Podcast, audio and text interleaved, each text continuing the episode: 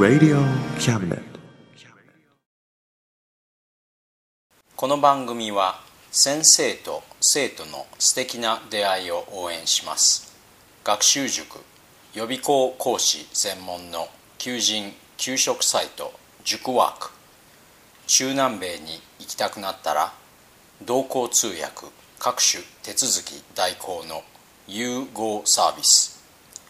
日本初日本国内のタイ情報フリーマガジン d マークマガジン。タイ料理タイ雑貨タイ古式マッサージなどのお店情報が満載。タイのポータルサイトタイストリート。タレントや著名人のデザインも手掛けるクリエイターがあなたのブログを魅力的にリメイク。ブログ工房 by ワールドストリート。スマートフォンサイトアプリ Facebook 活用。Facebook デザインブックの著者がプロデュースする。最新最適なウェブ戦略。株式会社ワークス。T シャツプリントの SE カンパニー。そして学生と社会人と外国人のちょっとユニークなコラムマガジン。月刊キャムネットの提供でバンクーバーよりお送りします。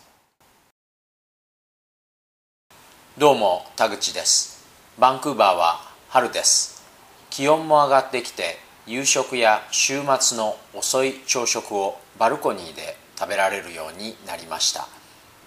実はバルコニーの食事ってすごく好きなんですよね。僕がどういうものをカナダで食べているのかと気になる方は僕のブログサイトこれは達蔵田口ドットワードプレスですね。ドットコムに写真を掲載しています。お暇でしたらご観覧ください。さて今月も皆様からのお便りから。えー、達蔵さんいつも素敵な時間をありがとうございます。ファンの一人としてこれからも応援させていただきます。えー、サッチンさん。東京都葛飾区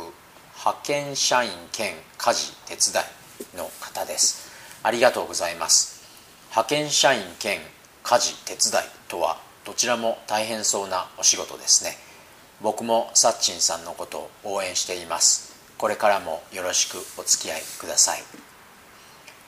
初めて聞いて趣味に合いました。私もジャズ聴いてみたくなりました、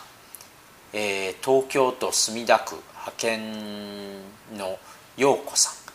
チェット・ベイカーさんは彼の性格さえ気にならなければ結構馴染みやすいジャズだと思います。特に彼の若い頃のボーカルものはおしゃれです。26歳の女の子がチェット・ベイカーを聴く姿というのはもっとおしゃれです。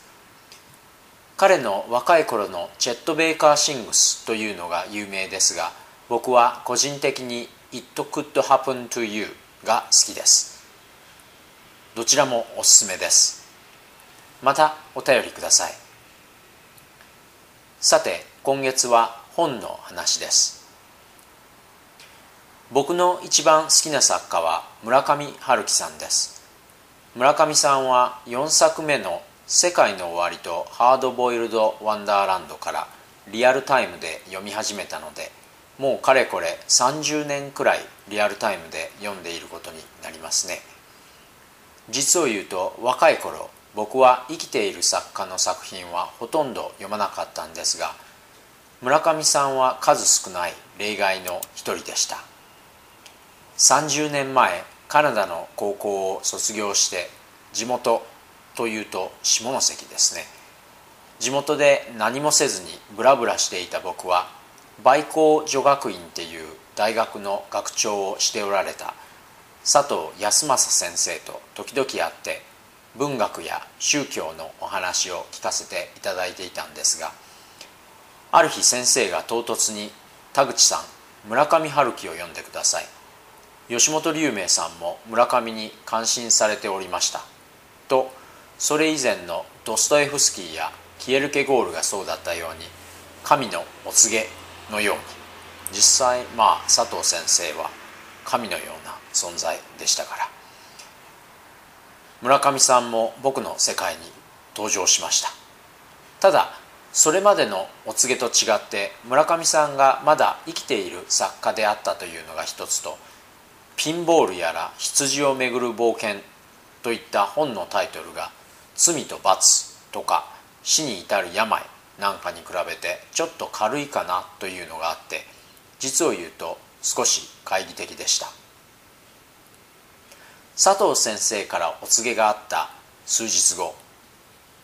本屋でまとめて村上さんの本を片っ端から買ったのをよく覚えています。買ってすぐ読み始めたんですけど一気に全部読んでしまいました。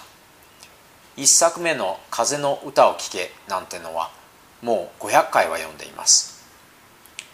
実はあの本は僕のカナダの友人と組んで翻訳も試みたのでひょっとしたら500回以上になっているかもしれませんね。今でもよく読み返します。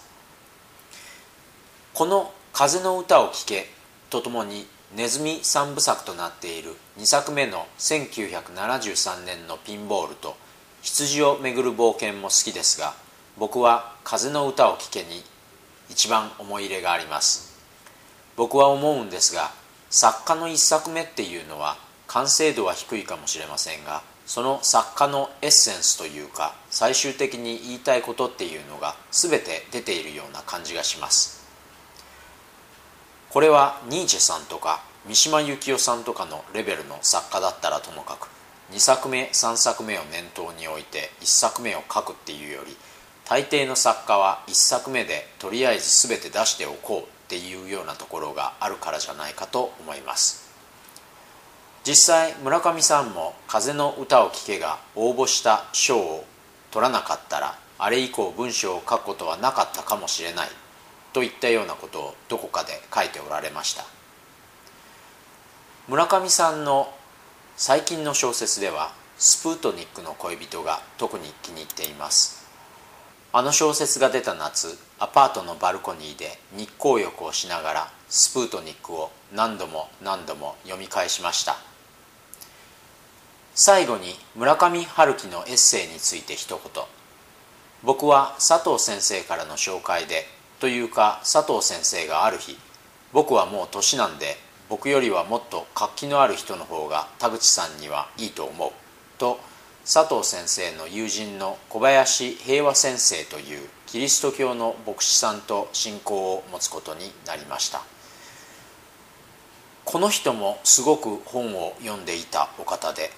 小林先生は村上さんは小説よりは随筆が好きだなとおっしゃっていました。当時小林先生は村上さんの「遠い太鼓」を読まれていて僕は例によって一気に全部読んでしまいましたと先生に言うと僕は終わるのが惜しくてちょっとずつ読んでいるんだよねと言っておられました。小林先生はその数年後にがんでお亡くなりになったんですが先生はひょっとしたら「遠い太鼓」が先生が読まれる最後の村上さんの随筆集だと考えられていたのかもしれません。僕はいつか小林先生のことについて何か文章を書きたいなと思っているんですけどまだ何も書けないでいます。もう先生がお亡くなりになってから相当の年数が流れたんですけどね。遠い太鼓を読むたびに小林先生のことを考えます。そしていつも小林先生のことを思い出してそのところどころで涙が出ます。今晩は「風の歌を聴け」を読んで佐藤先生のことを思い出して遠い太鼓を読んで小林先生のことを思い出そうと思います。奇遇にもこれを書いて数日後母親から佐藤康政先生の訃報の知らせを受けました。日本に帰るたびにお目にかかりたいなと感じながらも結局普通のままでした。佐藤先生とのことを思い出す時先生の前で紳士であったというか一生懸命そうあろうとしていたけなげな昔の僕のことを思い出します。そしてその僕のためにも佐藤先生のためにももうちょっとというかまあかなり真摯に生きないといけないよなと今更のことながら強く思います。さようなら佐藤先生。今月も最後までお付き合いいただいてありがとうございました。それではまた来月。お元気で。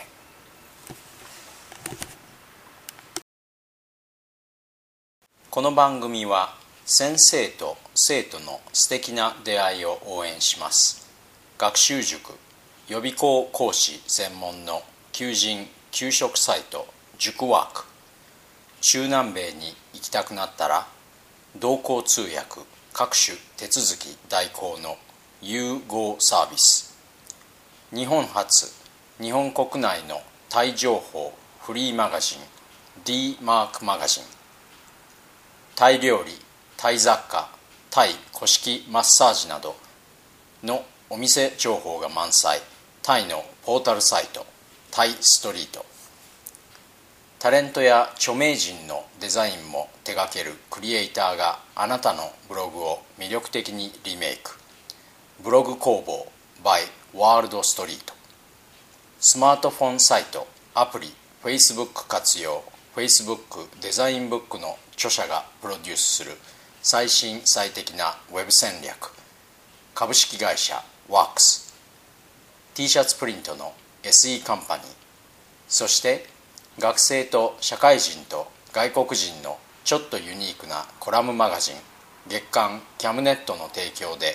バンクーバーよりお送りしました